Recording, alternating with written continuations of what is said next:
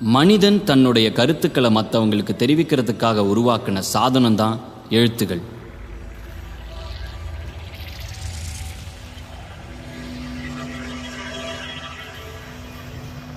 இதுவரைக்கும் மனிதன் உருவாக்கின எந்த தொலைத்தொடர்பு சாதனங்களை காட்டிலும் பல்லாயிரக்கணக்கான ஆண்டுகளா தொடர்ந்து மனிதனோட வாழ்க்கையில பிரிக்க முடியாத ஒரு முக்கியமான அங்கமா இருந்துட்டு வருது இந்த எழுத்துகள்.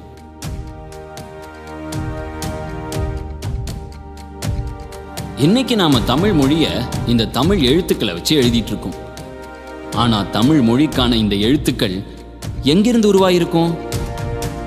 எந்த காலகட்டத்தில் முதன் முதலா உருவாயிருக்கும்?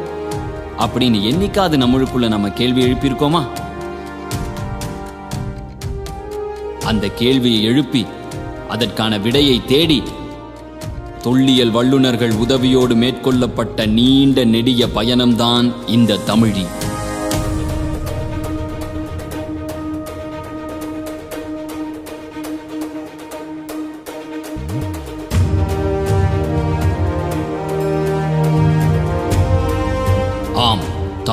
மொழியின் தொன்மையையும் தமிழர்களின் வரலாற்றையும் ஆதாரங்களோடு வெளிக்கொண்டு வருவதற்காக தமிழ் எழுத்துக்களின் வரலாற்றுக்குள் நீண்ட காலப்பயணம் செய்யும் ஓர் புதிய முயற்சிதான் இந்த ஆவணப்படத் தொடர்.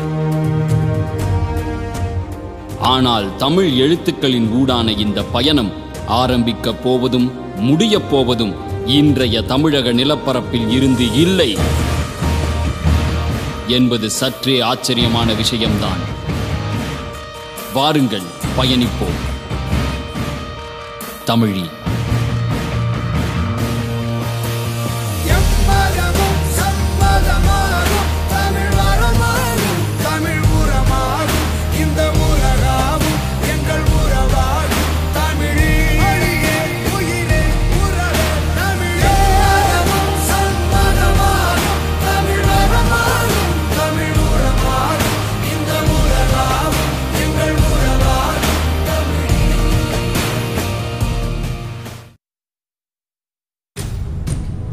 கிர்னார். இமயமலையை விட பழமையானதா கருதப்படுற இந்த மலைத்தொடர் ஜைனர்களுக்கும் இந்துக்களுக்கும் முக்கியமான புனித தலமா திகழுது. பல்வேறு புதிர்களையும் புராண கதைகளையும் உள்ளடக்கிய இந்த மலைத்தொடர் அதோட சேர்த்து தன்னுடைய அடிவாரத்தில் இருக்கிற ஒரு பெரிய பாறையில விசித்திரமான எழுத்துக்கள் பொறிக்கப்பட்ட ஒரு நீண்ட கல்வெட்டையும் கொண்டிருக்கு. பல நூறு ஆண்டுகளாய் இந்த பகுதியில வாழ்ந்திருந்த மக்கள் இந்த கல்வெட்டுல பொறிக்கப்பட்டிருந்த விசித்திரமான எழுத்துக்களை பார்த்து ஆச்சரியப்பட்டாங்க. ஆனா அவங்களால இந்த எழுத்துக்களை படிக்க முடியல. இதே மாதிரியான எழுத்துகள் பொறிக்கப்பட்ட கல்வெட்டுகள் கிர்னார்ல மட்டுமில்லாம ஆந்திரா கர்நாடகா ஒரிசா பங்களாதேஷ் ஏன் பாகிஸ்தான் ஆப்கானிஸ்தான் வரைக்கும் பல இடங்கள்ல கிடைச்சுது. இந்த எழுத்துக்களை படிக்க முடியாத மக்கள் இந்த மலைகளில் பெரிய புதையலை யாரோ மறைச்சு வச்சுட்டு அதுக்கான குறிப்புகளை யாரும் படிக்க முடியாத புனிதமான எழுத்துக்களில் எழுதி வச்சிருக்காங்கன்னு நம்பிட்டு இருந்தாங்க. இதுல எழுதியிருக்கிறது உண்மையிலேயே புதையல் ரகசியம் தானா? அப்படின்னா இதை எழுதி வச்சது யாரு? எந்த காலகட்டத்தில் எழுதியிருப்பாங்க? இதை படிக்கிறதுக்கு யாராவது முயற்சி பண்ணியிருக்காங்களா? அது என்ன செய்தி இருக்குது என்பதை படிப்பதற்கு பலரும் முயற்சி பண்ணியிருக்காங்க. அது முகமது பின் துக்ளக்கு தான் முதன் முதலாக இந்த இதை முயற்சி பண்ணி இங்கே அங்கே இருந்த அப்போது இருந்த பண்டிதர்களெல்லாம் அழைத்து இது என்ன இருக்குன்னு சொல்லி படித்து சொல்லுங்கன்னு இருக்காங்க யாருக்கும் தெரியலை. முகமது பின் துக்ளக்கோட காலமான கிபி பதிமூன்றாம் நூற்றாண்டுல வாழ்ந்த பண்டிதர்களால அந்த வரி வடிவத்தை படிக்க முடியல. அதை படிக்கிறதுக்கான முயற்சிகளும் பல நூறு ஆண்டுகளா தொடர்ந்துட்டே இருந்தது. பதினேழாம் நூற்றாண்டுல இந்தியாவுக்கு வந்த பிரிட்டிஷ்காரங்க இந்தியாவோட மொழி வரலாறு பண்பாடு பத்தி எல்லாம் தெரிஞ்சுக்கிறதுல அதிகமா ஆர்வம் காட்டினாங்க. ஏன்னா ஆங்கிலேயர்களுக்கு வந்து என்னென்னா ஆங்கிலேயர்கள் இந்த இந்தியாவை ஆள வேண்டும். ஆள வேண்டும் அந்த மக்கள் ஏற்றுக்கொள்ள வேண்டும் அப்படின்றதுக்காக இந்திய மொழிகளை அறிந்து கொள்ள வேண்டும் இந்திய தத்துவங்களை அறிந்து கொள்ள வேண்டும் இந்து சமய கடவுளை அறிந்து கொள்ள வேண்டும் இந்திய எழுத்துக்களை அறிந்து கொள்ள வேண்டும்னு ஆர்வம் செலுத்தினாங்க. அந்த வகையில் அவங்க நிறைய கண்டுபிடிச்சு அவங்களுடைய நிர்வாகத்திற்காக இதை கண்டுபிடிக்கின்ற ஒரு ஆர்வத்தை அவங்க ஏற்படுத்தி நிறைய கல்வெட்டுகளை கண்டுபிடிச்சாங்க.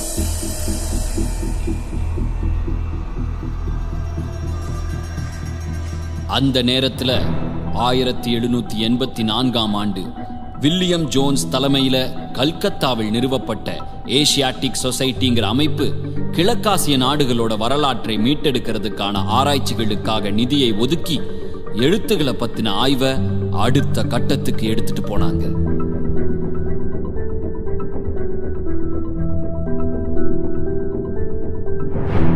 அந்த நேரத்தில் ஜேம்ஸ் பிரின்சப் அப்படின்னு ஒருத்தர் இங்கே ட்ரெஷரி ஆஃபீஸராக அப்பாயிண்ட் பண்ணுறாங்க அவருக்கு ஏற்கக்கூடிய இங்கே இருக்கக்கூடிய காசுகள் ரூபாய் நோட்டு இதுகளெல்லாம் பரிசீலனை பண்ணக்கூடிய ஒரு வாய்ப்பு கிடைக்குது. அவருக்கு நம்ம நாட்டினுடைய பண்பாடு இதெல்லாம் தெரிஞ்சுக்கிறணுங்கிற ஆசையும் இருக்குது அந்த நேரத்தில் இந்த கல்வெட்டுகளை என்ன எழுதியிருக்குங்கிறத படிக்கணும்னு முயற்சி பண்ணிகிட்ருக்கார்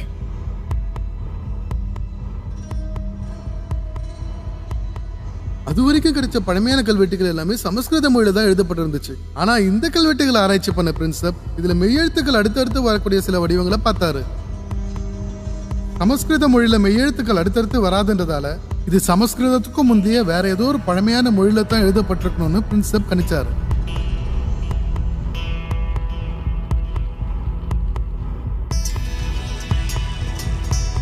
நிச்சயமா ஆயிரத்தி ஐநூறு ஆண்டுகளுக்கும் மேல் பழமையானதா இருக்கணும்னு கருதப்பட்ட இந்த கல்வெட்டுகள்ல எழுதியிருக்கிற இந்தியாவோட மிக பழமையான அந்த மொழி என்ன? பிரின்சப் போன்ற பல அறிஞர்கள் அதை கண்டுபிடிக்கிறதுக்கான முயற்சிகள்ல தீவிரமா ஈடுபட்டு இருந்தப்போ தொல்பொருட்கள் சிலவற்றின் உதவியோட இந்த எழுத்துக்களை படிக்க முடியுமான்னு கிறிஸ்டியன் லாசன் முயற்சி பண்ணிட்டு இருந்தாரு.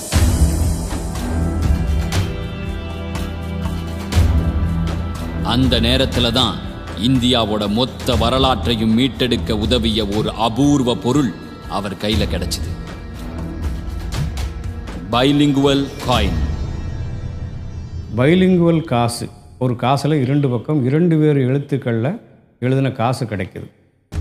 அந்த காசோட ஒரு பக்கத்துல கிரேக்க எழுத்துக்களும் இன்னொரு பக்கத்துல படிக்க முடியாத இந்த புதிரான எழுத்துக்களும் ஒரு சேர கிடைச்சது.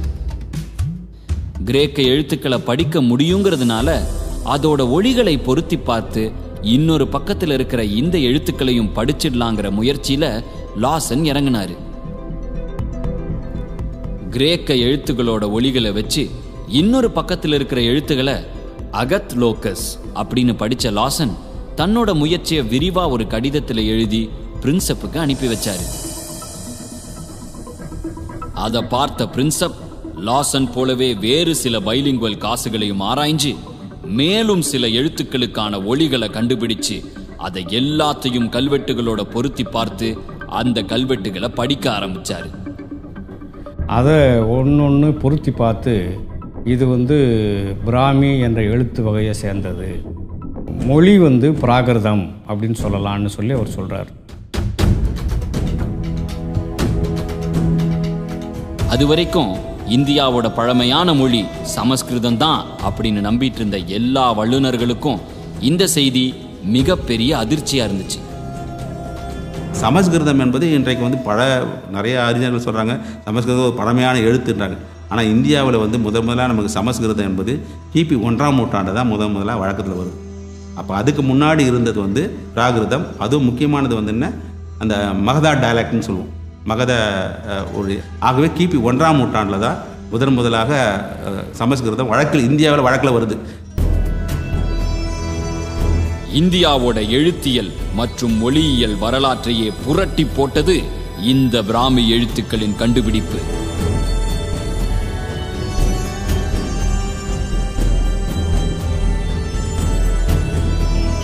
அந்த கல்வெட்டுகளில் எழுதியிருந்த மொழி பிராகிருதம்னு கண்டுபிடிச்ச பிரின்சப் அந்த எழுத்துக்களை ஏன் பிராமின்னு அழைச்சாரு? அந்த காலத்துல வாழ்ந்திருந்த மக்களும் இத பிராமின்னு தான் அழைச்சிருப்பாங்களா? அது என்ன பிராமி? அந்த காலகட்டத்தில் பயன்படுத்திய மக்கள் அந்த எழுத்தை என்ன என்று அழைத்தார்கள் என்று நமக்கு தெரியாது. இது வந்து பிராமி என்று அவர்தான் முதன்மையாக அந்த பெயரை சூட்டுறாரு. இந்தியாவில் இருந்த எழுத்துக்களை பற்றிய முதல் பட்டியல் நமக்கு சமவயங்க சுத்த அப்படிங்கிற சமண நூல் அது கிமு முதல் நூற்றாண்டில் எழுதப்பட்டது. அந்த நூலில் பதினெட்டு வகையான எழுத்துக்களை பட்டியல் கொடுத்துருக்காங்க. அதில் ஒரு எழுத்து வகை வந்து பம்மி.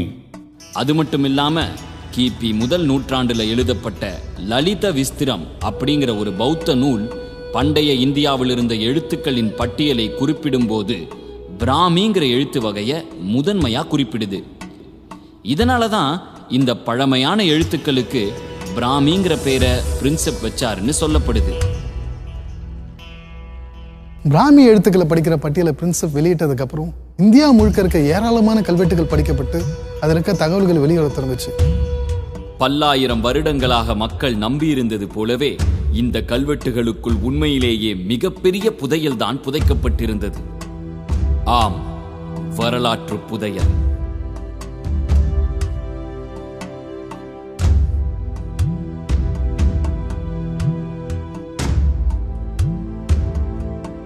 இந்த கல்வெட்டுகளை பொறிச்சது அசோகர் என்ற பேரரசர் என்றும் அவர் தன்னோட ஆட்சி காலத்துல புத்த மதத்தை தழுவி அதோட அறநெறிகளை தன்னோட ஆட்சி பரப்பு முழுக்க பரப்புவதற்காக வெட்டினதுதான் இந்த கல்வெட்டுகள் அப்படிங்கிற உண்மையும் தெரிய வந்தது.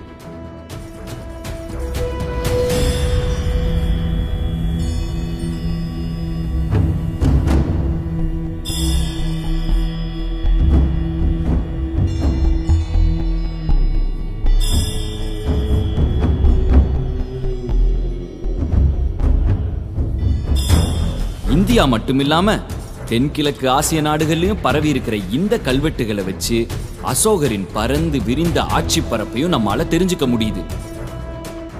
அப்படின்னா அசோகர் ஆட்சி செஞ்ச காலம் என்ன? எவ்வளவு காலத்துக்கு முன்னாடி இந்த கல்வெட்டுகளை பொறிச்சாரு? இந்த கேள்விகளுக்கான விடை அவரோட கல்வெட்டு செய்திகளுக்குள்ளேயே இருக்கு. அசோகர் தன்னுடைய பதிமூணாம் எண் கல்வெட்டில் தன்னோட ஆட்சி எல்லைக்கு அப்பால் இருக்க மன்னர்களை குறிப்பிடும்போது கிரேக்க பகுதியை ஆண்ட மன்னனா ஆன்டியோகஸ் பேரை குறிப்பிடுறாரு. ஆன்டியோகஸோட காலம் கிமு மூணாம் நூற்றாண்டு அப்படின்னு அங்க இருக்க வரலாற்று அறிஞர்கள் குறிப்புகள் வச்சிருக்காங்க. ஸோ அசோகர் ஆன்டியோகஸை சமகாலத்தவராக குறிப்பிடுறதால அசோகருடைய காலமும் கிமு மூணாம் நூற்றாண்டா தான் இருக்கணும்னு அறிஞர்கள் கணிச்சாங்க. தமிழகத்துக்கு மேல் இருக்கிற வட இந்திய வரலாறு அசோகரோட கல்வெட்டுகள்ல இருக்கிற இந்த பிராமி எழுத்துக்களை படிச்சதன் மூலமா ஒரே இரவுல இரண்டாயிரத்தி முன்னூறு ஆண்டுகள் பின்னோக்கி சென்றது. ஆனா அசோகரோட எல்லைக்கு கீழே இருந்த தமிழகத்தோட வரலாறு என்ன அப்படின்னு பார்க்கும்போது அசோகரோட பிராமி எழுத்துக்கள்ல இருந்து கொஞ்சம் மாறுபட்ட எழுத்துக்களை கொண்ட கல்வெட்டுகள் மதுரைக்கு பக்கத்துல ஆயிரத்தி எட்நூத்தி எண்பத்தி ஆறாம் ஆண்டு ராபர்ட் சீவல் அவர்களால் கண்டுபிடிக்கப்பட்டது. அதுக்கப்புறம் இந்த மாதிரியான கல்வெட்டுகள் நிறைய தமிழகத்துல கண்டுபிடிக்கப்பட்டாலும் அதெல்லாம் அசோகரோட சாசனங்கள் போல இல்லாம எளிமையான ஒரு சில வரிகள்ல இருந்தது.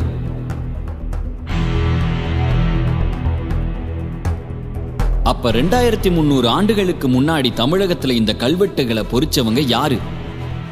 இதுல எழுதியிருக்கிற மொழி என்ன? இந்த நிலப்பரப்புல ரெண்டாயிரத்தி முந்நூறு ஆண்டுகளுக்கு முன்னாடி வாழ்ந்தவங்க தமிழ் மொழி தான் பேசுனாங்களா? இதுல என்ன எழுதி வச்சிருக்காங்க? ஒருவேளை வட இந்தியா போல ஏதாவது மதம் சார்ந்த அறநெறிகளா இருக்குமோ?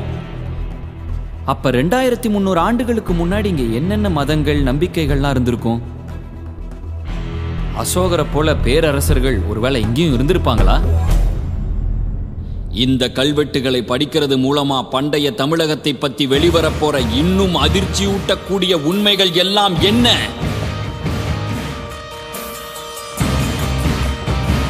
வாருங்கள். தொடர்ந்து பயணிப்போம். தமிழில்